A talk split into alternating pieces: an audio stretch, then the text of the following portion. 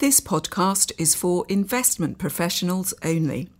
The information and views expressed, including any reference to specific investments, does not constitute investment advice, nor should it be treated as a recommendation for any investment. Past performance is not a guide to future performance, and the value of an investment may fall as well as rise.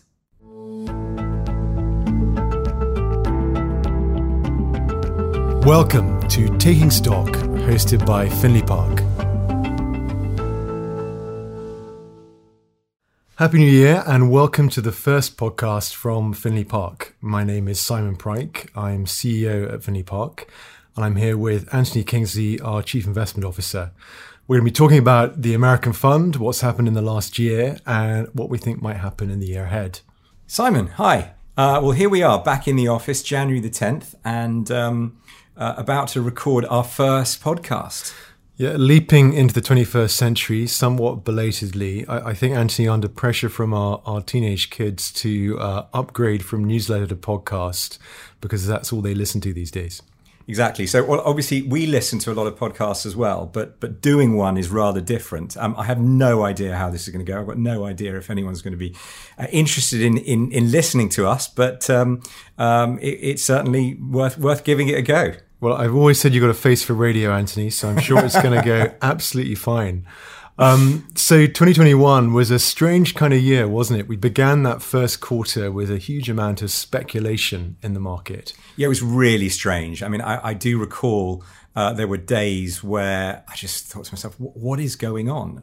Um, stocks that were losing money, uh, space, space exploration stocks, um, these SPACs, these special vehicles, um, companies with no profits, low price stocks were leading the market. Well, I remember we put a chart in our Q1 newsletter just showing how stocks that had strong pricing power seemed to have underperformed for a few months. And we've sort of seen that kind of reverse the last few months as some of those kind of companies uh, have done a bit better. And we tend to invest in companies that have strong pricing power, consistent free cash flow, great returns on capital.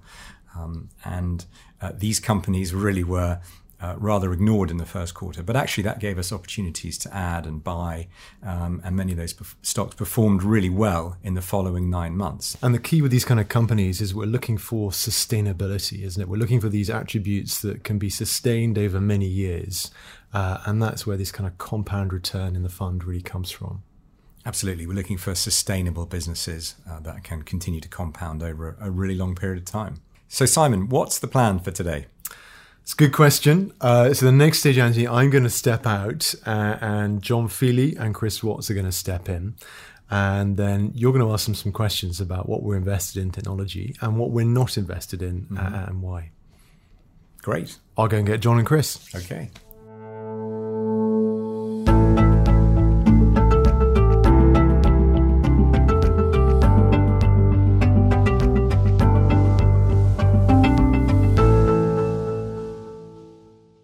So we've got John Feely and Chris Watts here um, to discuss technology. And technology is obviously a big topic on, on clients' minds. And in fact, we have um, 28% of the fund also in technology holdings. Um, but what's really interesting uh, is that our technology holdings look rather different from that of the index and, and many other funds. And Chris, perhaps you could share a little bit about how they look different, why, why we have a different group of technology holdings. Well, and as you know, and most of our investors will know, we, we like to try and keep things simple, or simple as we can for ourselves at, at Findlay Park. And, um, and our investment philosophy steers us really towards businesses that we have a, um, a strong view on, on the inevitability of the outcome and, and where we've got a good understanding of the business model, I think, that, that gets us mm. to that outcome. And we look for evidence of, of strong sustainable cash flows. We look for evidence of high returns. And we try and avoid companies generally that are, that are really quite exposed, quite susceptible to, to shifts in, um, in consumer preferences. So if, if you use that as a guide and think about that, what we hold and, and what we don't hold in the fund really starts to make sense.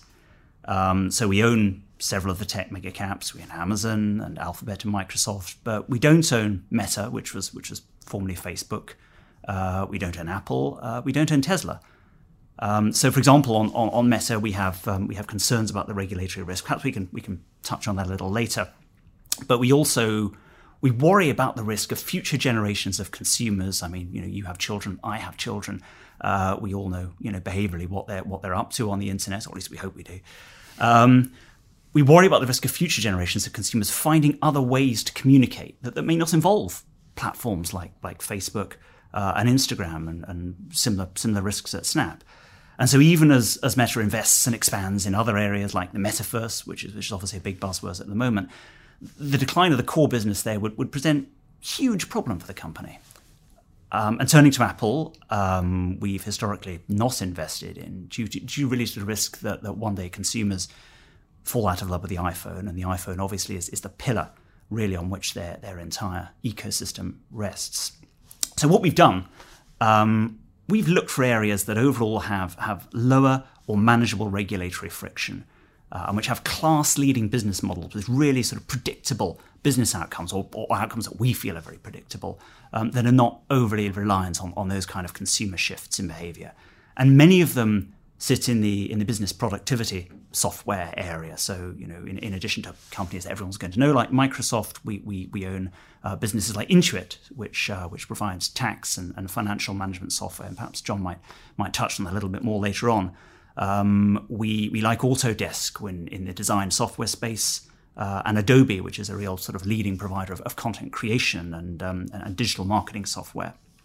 And um, we also like the, the cloud providers. There's an enormous amount of, of, of, secular growth in that space. We think the shift from sort of so called on premise um, software to, to uh, businesses, processes, and software that's hosted in the cloud is perhaps only, only 25% of the way through. And um, there's enormously strong sort of secular demand in that area. Um, but the providers that we like also have huge scale benefits that we just don't think really can be can be you know attacked by very many other businesses. They just lack the resources to do it. So that I think is a major factor in the fund's ownership of, of businesses like Microsoft and Amazon and Alphabet, all of which have sort of class leading businesses in the, in that area. So, quite a lot of uncertainty related to some of those mega cap stocks, which makes it difficult for us to invest in them. Um, John, uh, picking up on uh, looking for certainty, Autodesk is a stock that we like. Um, and uh, maybe you could tell us a little bit more about that. Yes. Um, Autodesk is uh, a design company that serves the architectural engineering markets. We think that over the next uh, couple of decades, you're going to see an increasing convergence be- between uh, construction and manufacturing. You're going to see more design and make. You're going to see a construction industry that has struggled to keep up the productivity gains of most other sectors begin to emulate manufacturing in its best practices. And by serving both of those markets, Autodesk is really well placed for that convergence. So, John, we, we place a lot of emphasis on our investment philosophy checklist and the 29 questions. Um, on Autodesk specifically, how is that a good fit with the investment philosophy checklist? Within technology, we're uh, conscious that the rate of innovation um, can be an asset and a, a liability. Um, it can mean that companies get out innovated and there's obsolescence risk over time. So, what we focus on to minimize that risk is switching cost. And with Autodesk, one recurring theme you'll see in our stock picking is in technology is that the customers themselves are non technologists. Um, they're, uh, in essence, in this case, designers. And they've been to universities where they've trained deeply in these tools and then spent many tens of thousands of hours becoming experts in these tools. And so, were the IT purchasing manager to come in and suggest a trial of some low cost upstart, they will probably be met with rebellion by the designers who realize their switching cost and uh, reduction in productivity far outweighs any saving that can be made from uh, buying lower cost software. And John, a lot of software is, is around the world is pirated, but I think the amount of pirated software um, that is not paid for at Autodesk is, is extraordinarily high. Perhaps you could just talk a little bit about why that is and what the company is doing to try and uh, reduce the, the amount of pirates.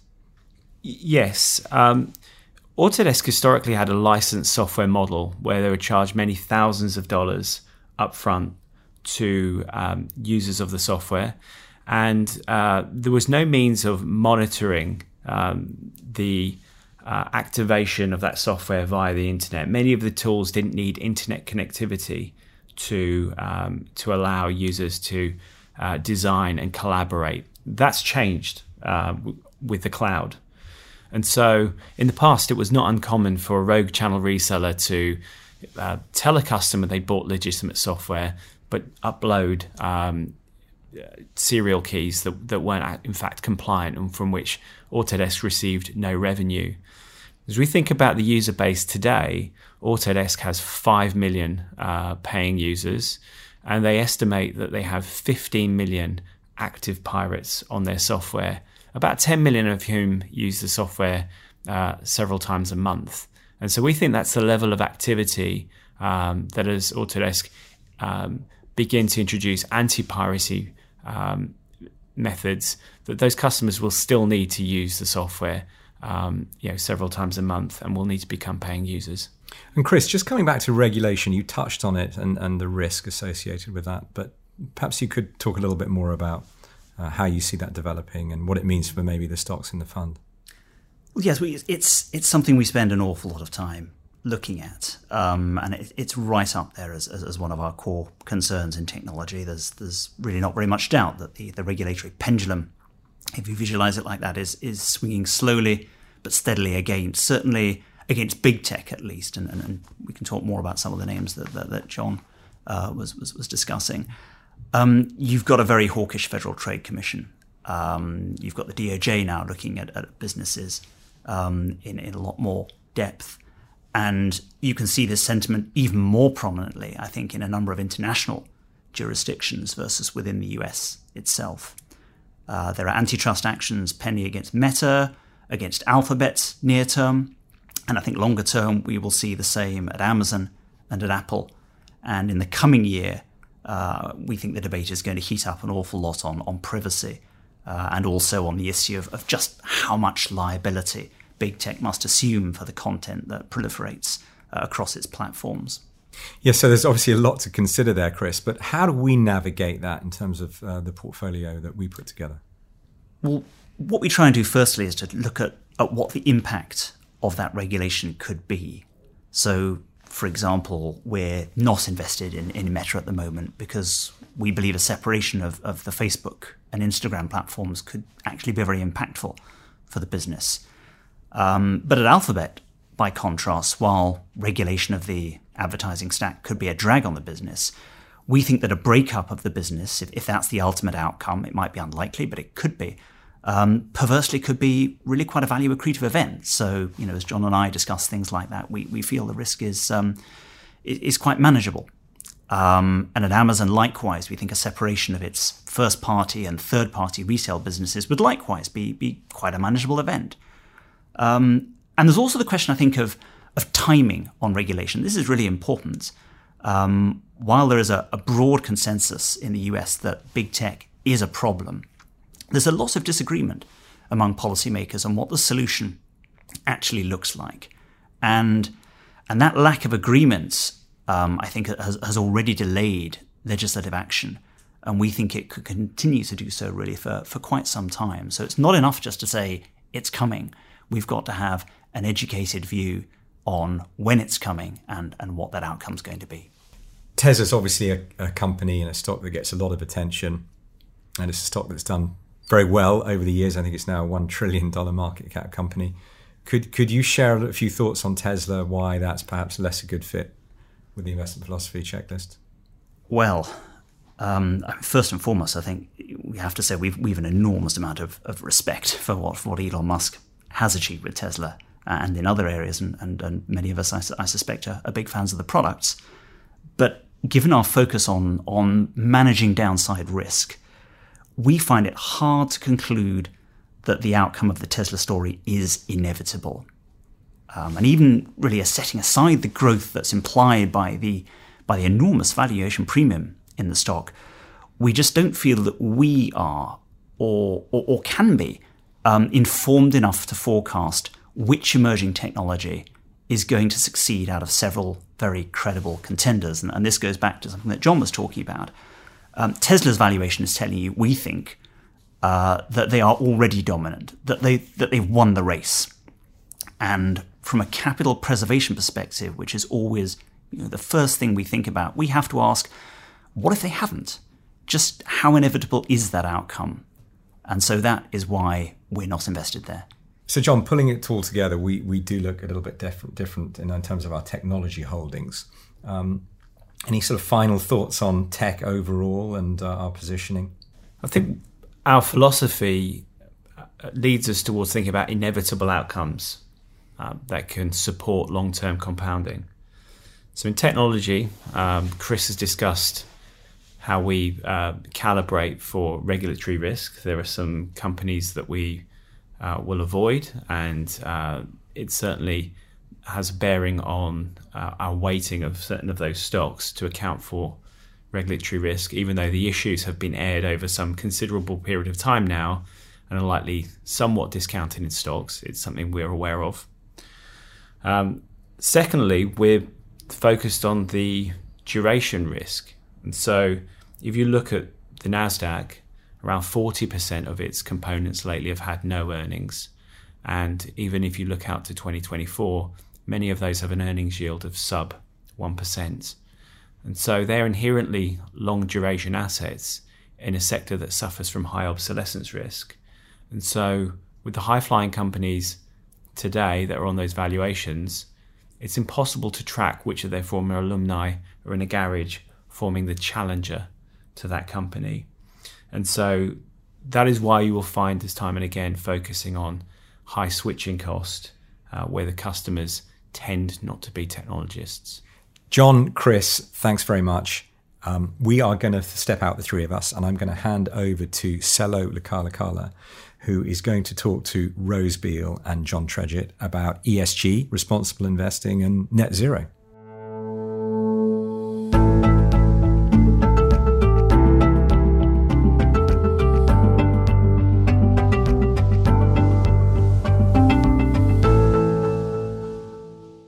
Hello, uh, my name is Sello Lekalakala, and I am part of the investment team at Findlay Park. I am joined here today by Rose Beale, who heads our responsible investing, and John Tredget, a portfolio manager on the team. We are going to be diving into some um, ESG topics, uh, and maybe to start off with, we at Findlay Park use the responsible investment gauge, or RIG as we call it. Um, I thought, Rose, could you please walk us through what is the RIG exactly? Great, thanks, Sello. Um, so yeah, it's called the RIG, the Responsible Investment Gauge, and it does just that. Really, it helps us gauge ESG, environmental social governance, kind of risk opportunity um, in the companies that we look at. How does it do that? So it pulls on lots of different sources of information. There are actually 19 different ones.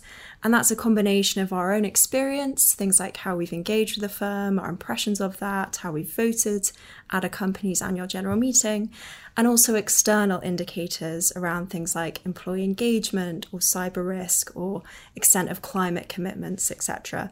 So there's a lot that goes in there, and it's designed that way. So you can both look at it as an aggregate score, but you can also pull it apart and look at the underlying components and have a look at what's changing over time. You know, a company can be great on environmental issues, but there can be a massive social risk there. So just looking at the average isn't always helpful. And with this, we can kind of pull it apart, put it back together, and also watch how things change month on month. Um, and maybe for kind of how we use it, I'll turn that over to John as our portfolio manager. One of the things that we get asked by customers uh, and investors is, you know, with this ESG framework, you know, will it lead to lower returns for our portfolio over time? And the answer is no. Um, gauging a company's performance on ESG related metrics, you know, ESG helps us identify risks and it helps us identify opportunities as well. Uh, risks that could create, you know, hinder returns over time and opportunities that could lead to higher returns over time. Um, we find if a company is not pursuing best in class ESG policies, whether they're environmental, social, or governance, over time that could lead them to fall foul with some of the key stakeholders, whether that's employees, whether it's politicians or regulators, uh, which in turn could hinder their returns over time. We've seen companies like Wells Fargo, which sadly have had controversies which led to them effectively losing their social license to operate and led to successive years of market share losses. On the flip side, you know, one of the companies we own, Ferguson, has a excellent and long-standing track record in superb employee relations. They have a um, internal program called College of Ferguson, where they focus on hiring only the best people trying to bring those people into the organization, training them, and having a uh, career uh, pathway for those employees. And the net result of that has been the company over time has a very motivated um, uh, workforce, excellent customer service metrics, and over time they've taken a lot of share from customers. So it's led to superior returns uh, and outcomes for that company. Leading on that, um, Rose, something that we've spent a lot of time on as a team recently is the fact that we are now an Article 8 fund under the SFDR regulation. Can you please tell our listeners what is what does that mean for us? And has there been any major changes to the portfolio or the investment process as a result? Yeah, absolutely. Great question. Um, let's just take a moment to recognize how jargon filled finance is, and ESG as part of finance is especially jargon filled. Um, so, what does Article 8 even mean? So, it's actually the um, article in the regulation, the Sustainable Finance Disclosure Regulation, that describes this type of fund um, kind of ridiculous that that's what we've come to call these funds.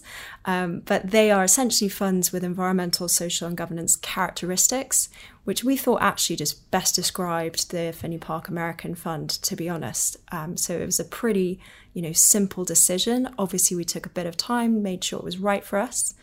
One thing the regulators have specified is that some elements of this need to be binding. Um, so we had a look at what we do. There's so much that we do, and by kind of policy and process. Um, we've also introduced just a few basic exclusions, which really reflected the way we were investing anyway, very much aligned with our investment philosophy. Um, and those focus on, you know, not investing in things like coal and oil sands, which have very severe environmental impacts, um, then also controversial weapons and tobacco. And looking through the last five years of how we've invested, there'd actually only be one company that would now fall foul of those exclusions. So, as I said, really in line with what we're doing anyway. And to your point about kind of continuity and change, you know, there are no changes that we had to make as a result of those decisions. So it very much is about continuity and the way in which our investment philosophy had already led us. One thing that's really exciting is the fact that we've recently signed up to the Net Zero Asset Managers Initiative. I know this is something that we as a team have worked really hard on. Um, Rose, can you please just walk us through the journey of how we got here? Yeah, absolutely. So, Net Zero Asset Managers, Managers Initiative is very much uh, focused on climate change. And the idea is that investors would sign up to investing in a way which aligns with getting to net zero emissions by 2050 or before. This is ambitious as an economy, as, and as a society. Um, we have to get our head around how to do this. Why did we want to be on board? We actually think that companies need to be part of the solution, not the problem. They need to be transitioning in a way that is um, meaningful and responsible and forward looking. Um, and we felt like the best companies would be starting to do this already and increasingly over time those companies that don't have those climate plans in place could be quite risky investments. So it really goes back to what John and I have been talking about earlier about ESG as a lens on risk and opportunity. So our idea is to really engage with companies to try and encourage them to set ambitious targets for themselves that are science based, that would help get us towards that net zero economy, um, and to just push really hard on that, frankly uh, and see where we get to. So it's an exciting journey. We're just at the start of it, but we've already had some really fruitful initial conversations with some of our companies, um, including our one investment in oil and gas, EOG, which I know we'll talk about really soon. Yes, actually, great that you bring up EOG. Um, one question that our investors have been asking about a lot is how does EOG Resources as an energy company fit within our investment philosophy? Um, can you walk us through this and how we think about allocating capital to EOG. I know, John, you've obviously been involved as co coverage on this, so we'd love to hear from you as well. We believe uh, fellow companies like EOG have an essential role to play in a successful energy transition from a carbon based economy to a green economy. you know, wh- while it would be fantastic if we could kind of sw- swing a magic wand and be in a green powered uh, economy today, that's not where we are. And this is a transition. Uh, and EOG, as a low cost and also one of the lowest uh, carbon based US oil producers, we think it has a role to play. In terms of how EOG is differentiated from some of the other exploration and production companies that historically have not scored well on our investment philosophy, there's a few ways. One is historically, uh, it's had a very strong balance sheet and a conservative financial management. So it's a company that's always been self funded. So they have never taken on huge amounts of debt to fund their business, which got a lot of peers into trouble. Also, in line with their conservative financial management, it's a company that historically did not engage in a lot of value destroying mergers and acquisitions, which sunk a lot of the other companies in this sector. It's been very much a returns based focused company and culture. Uh, and it's been an organic growth story rather than an acquisition driven uh, growth story. Uh, and the final point I'd make is today, uh, this company at about $40 per barrel oil can fund all of its operations, its maintenance capex, its growth capex, and pay us a dividend. So it's done an incredible job over time at reinvesting in its business to lower its cost structure. In terms of its role uh, playing part of the energy transition, you know, the onus is on us to make sure they are playing a role there and engaging with them. And to that, I'm going to hand it off to Rose, who has a few comments in this regard. Absolutely. Thanks, John. Yeah, engagement I think is is vital. In the past few years, uh, EOG has definitely made progress. They've introduced climate targets for their own operational emissions, called Scope 1 and 2 emissions, um, to be net zero by 2040, actually, a bit earlier than um, the economy needs to be. So, whilst this is great news, we also want them to be thinking about other sources of emissions from their products and services or from their supply chain, scope three emissions. So, we're engaging with them on that. We've also seen them bring this kind of lens of technology and innovation to the problem, which has been really exciting. Uh, one of the things they've excelled at historically has been around the use of data. They've got lots of ESG data that they're monitoring and managing, which has helped them drive down their own emissions, for instance, methane, which is a really potent greenhouse gas. Um, we're also excited about their carbon capture and storage capabilities, which is something they're starting to talk much more about now, and we expect to see more of in the future. You talk about engagement several times, and I know John also mentioned management and how they run the business. One of the things I noticed when I moved to Findlay Park is that uh, management quality, purpose, and culture is something that receives a huge focus. Can you explain to our listeners how do we assess these nebulous characteristics? Yeah, thanks, Sello. Yeah, culture is uh, an intangible asset, and it's it's qualitative, you know, not quantitative. It is by its nature hard to define. Um, ultimately, we're assessing the quality of the people, um, the behavior, and the reputation uh, of an organization. And you know, one quote is that you know eventually a, a company uh, or a person gets the reputation they deserve, and I think that's very much true uh, with the passage of time. But we're looking at the leadership often will set the tone uh, in the organization, and they should be leading by example. How do they treat their employees and other stakeholders? How honest and transparent are they with their communications? Uh, are they doing the right thing? Um, and one of the ways we look into this is by talking to lots of people at different levels of the organization to make sure that what the senior management or the management bodies are saying is filtering down and we're hearing a consistent message as we talk to other people in the organization. Why is it important? Um, a good culture creates positive feedback loops. Uh, it impacts the level of trust within an organization and the buy in of the employees, which in turn can motivate the employees, which in turn should lead to better uh, customer experience and customer service. Um, and we've seen that with companies like uh, we mentioned Ferguson earlier on is a great example of that. In terms of some of the indicators, uh, in terms of how we assess culture, I'll hand it off to Rose to address that. Yeah, absolutely. I love that um, kind of description of culture as inherently uh, qualitative. Very much true.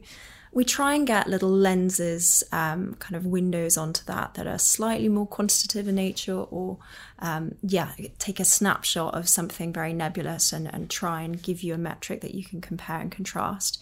So the Glassdoor score would be an example. You know, this experience of employee engagement is quantified on a kind of one to five scale Um, similarly, within her site, again, it comes out as a, as a rating one to five. There are other things you can look at as well. For instance, um, how's a management team incentivized, and what does that tell you about, you know, the culture, the focus of the organization? You could look at customer retention numbers or um, net promoter scores, a measure of kind of customer satisfaction. Even things like health and safety metrics for some businesses, I think, are really good indicators. And actually, an example that I had um, where that was very pertinent is Waste Connections. So it's a waste management company. Um, and it's actually one of our best scoring companies on Glassdoor, this employee engagement site, which you might not think a waste management company would come out really well there, but it does. Um, and they also have best in class health and safety metrics. This was really about their culture and it was very intentional and distinctive. So, a few years ago, they decided to adopt a different model of culture um, called servant leadership, which is essentially the opposite of a top down culture, very much bottom up kind of listening to employees, trying to help them problem solve, etc. They trialed it initially in some regions and actually found it so successful in terms of improving health and safety, um, reducing employee churn, and actually creating better returns that they rolled it out across the entire organization. Um, we spent a day with them a few years ago just talking about culture. And to John's point about different levels of the organization, we had uh, insights from regional managers, uh, kind of regular employees, senior management, and very much this consistent message of how servant leadership really helped drive better performance and alignment within that organization.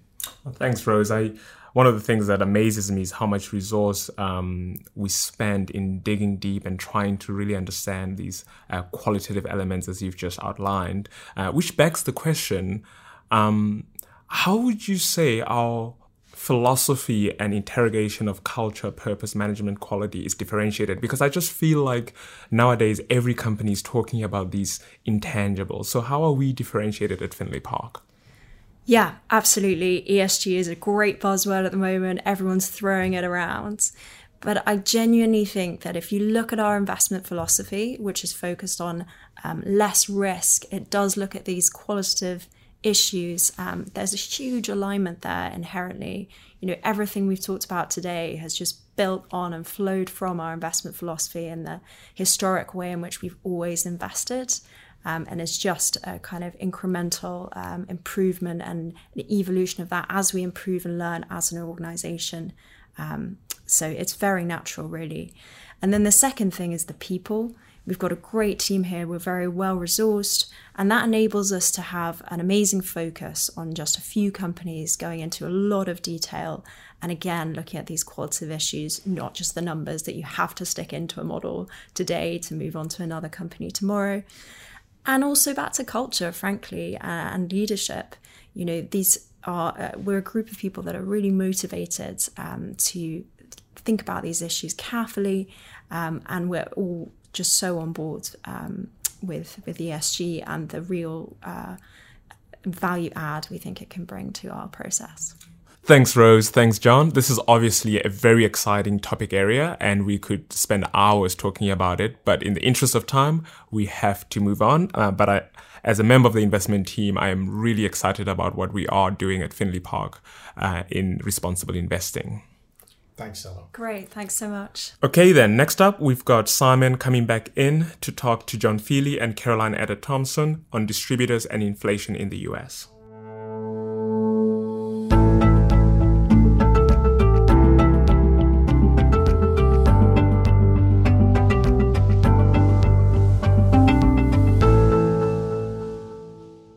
So, Caroline, welcome to the podcast. Uh, now, tell me, when you joined Findlay Park, did you ever imagine you'd get so excited about plumbing and paint companies? Thanks, Simon. Uh, not sure that I did, but there's lots actually to be excited about. Uh, no surprise that Americans are spending more time than ever at home since the pandemic. At first, obviously, during the initial shutdowns, but as flexible working becomes the new normal for many, we're really seeing that increased importance being placed on the home. It's seeing more wear and tear. And I'd say that Americans are really reevaluating their housing needs, as I think also it would be the case for you and I. That's right, Caroline. I think you know, obviously all of us are adapting to flexible working uh, and the implications it has for the home. Now, we've identified a small group of companies that we've given this name distributors to. Uh, John, perhaps you can explain to us what, what a distributor means. In the area of building products, a distributor um, is really the middleman between a number of uh, manufacturers of products and many mil- millions of, of tradesmen and women who um, are in homes every day fixing or, or building new features. And they essentially provide a breadth and selection of products uh, that is close to uh, the customer job site and will be shopped primarily by the tradespeople themselves who are under some time pressure uh, because they will turn up, do a diagnosis of what needs doing in the home, run away to fetch the materials, and then try and finish the job quite quickly. So, um, service culture is really important within distributors, and uh, you can imagine, uh, you know, this is a it's a you know, somewhat of a fragmented industry, but those companies with the best service cultures tend to become dominant over time and are able to uh, you know, take market share, open new branches, and acquire smaller competitors. And Caroline, I see some of the companies that we've been invested here are involved in insulation. Uh, building insulation is something else we've all learned a lot about over the past 18 months. Um, it doesn't sound as exciting as software. Now, why is it as exciting? Yeah, well, insulation is um, a sort of high value, low cost input. What do we mean by that? Well, it's 1% to 2% of the build cost of a new home, but it's critical in terms of not holding up the whole construction process. It's difficult to handle and install, so it requires a specialist rather than a general contractor. Uh, and you know, building codes are mandating ever greater quantities of insulation, so it's becoming increasingly important, you know, as a means of reducing greenhouse gas emissions. Um, you know, we invest in both TopBuild and uh, IBP. They're the two largest insulation distributors in the US. TopBuild alone has a 40% share of the new home construction market. And with that kind of scale, they typically buy fiberglass insulation some 20% cheaper than their smaller peers.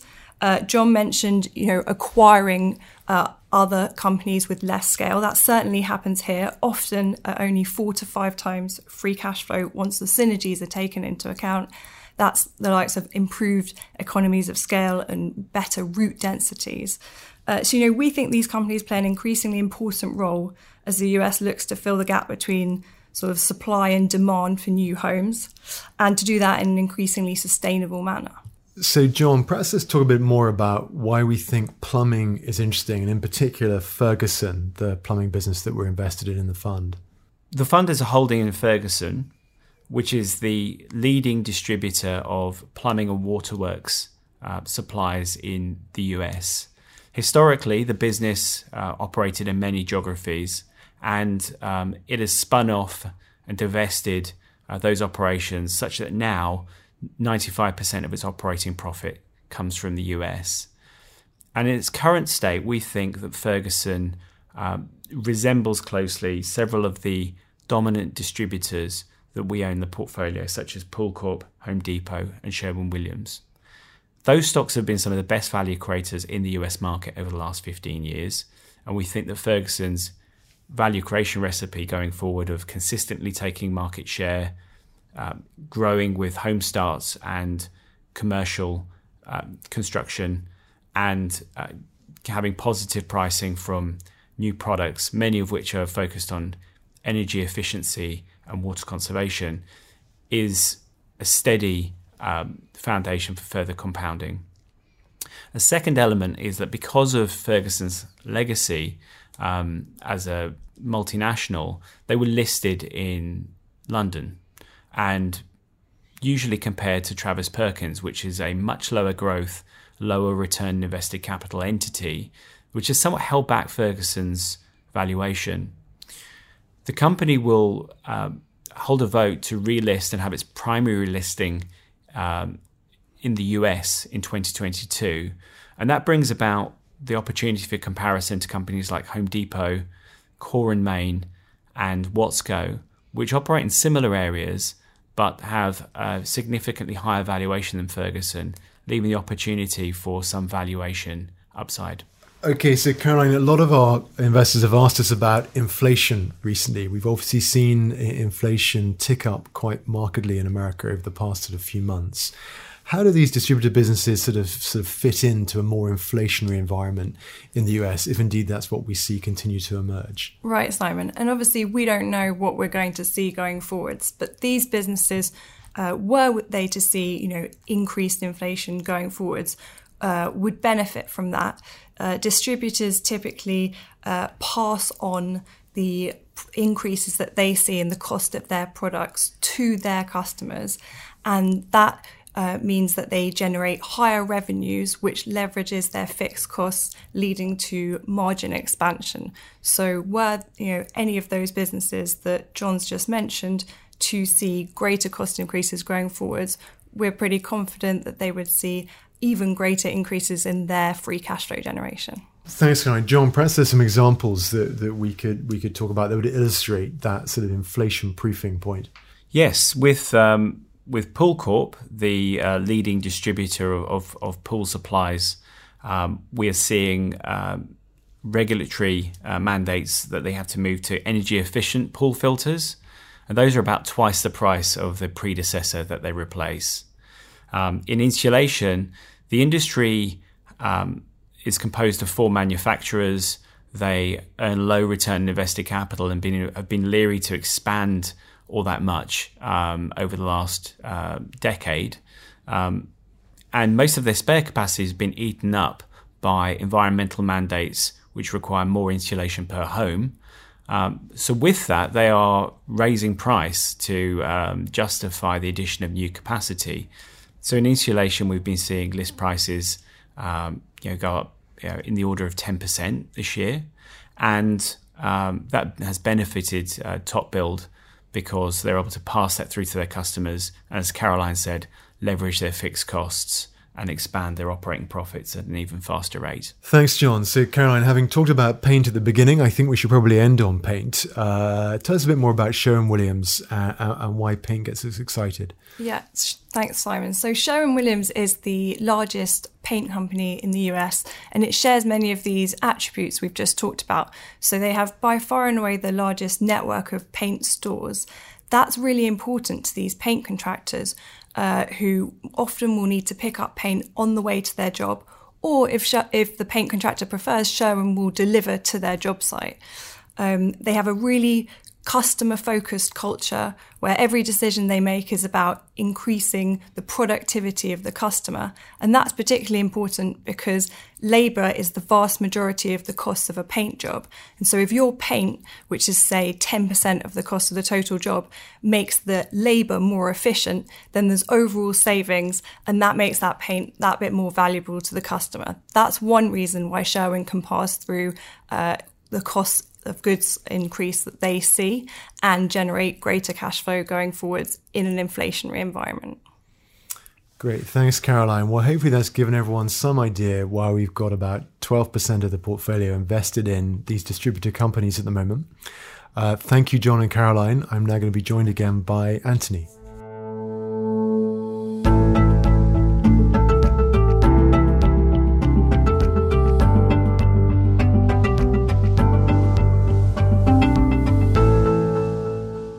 Welcome back, Anthony.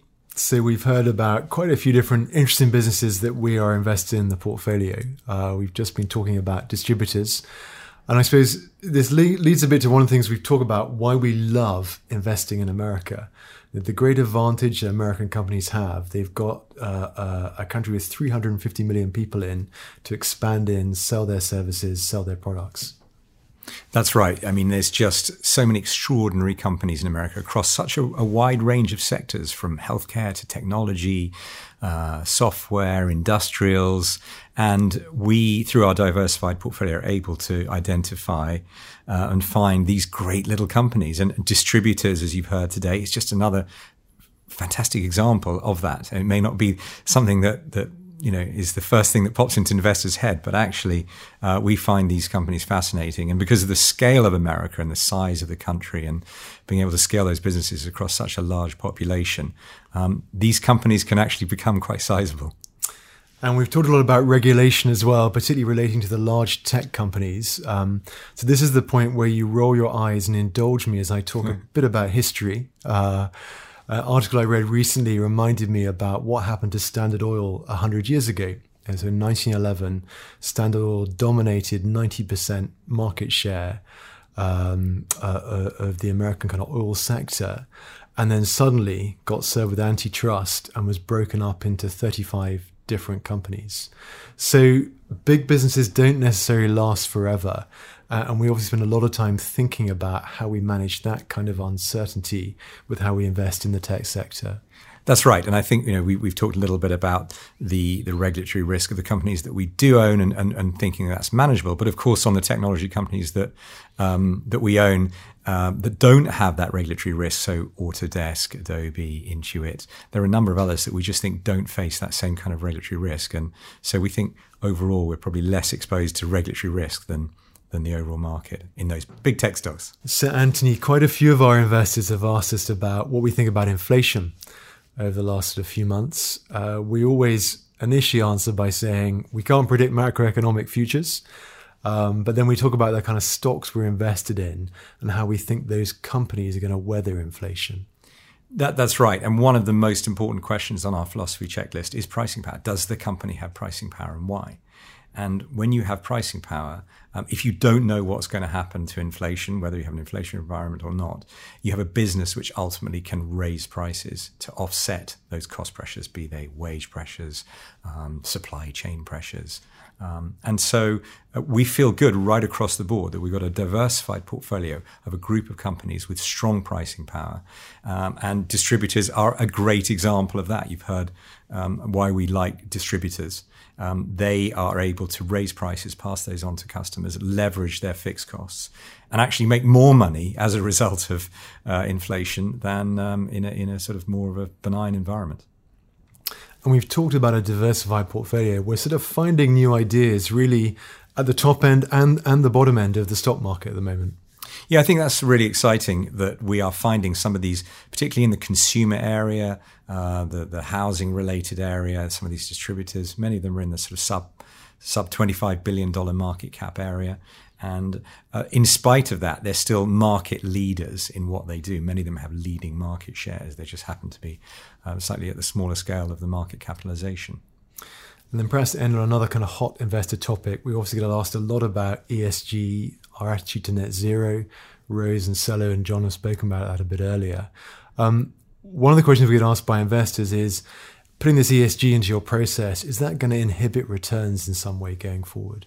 We, we don't think so. Uh, in fact, we think it's uh, an opportunity to um, better identify a risk uh, on the on the downside, um, but at the same time uh, identify opportunity on the upside. So, particularly with some of the distributors that we bought recently, we think they're potentially beneficiaries of ESG. Um, but by having a strong focus on ESG, uh, we can also uh, identify and manage risk better. 2022, how are we feeling? Nervous, excited, confident? You know, I've, I've uh, been investing in America here for, for, for a number of years, and uh, the, the, the commentary often is oh, America looks expensive, um, the market's overvalued. But I think people underestimate the power of America, the American system. America works, and uh, we see that you know frankly, um, very good growth prospects for, for many of the companies in the portfolio. Uh, the business is going well, business is doing well, uh, and these companies are growing and uh, taking market share in many instances. And uh, we feel pretty good about the prospects for America. Well, we should probably wrap up at that point. We've covered a lot of topics today. Uh, hopefully, we've addressed a few questions that, that you, our investors, have asked us over the last few months.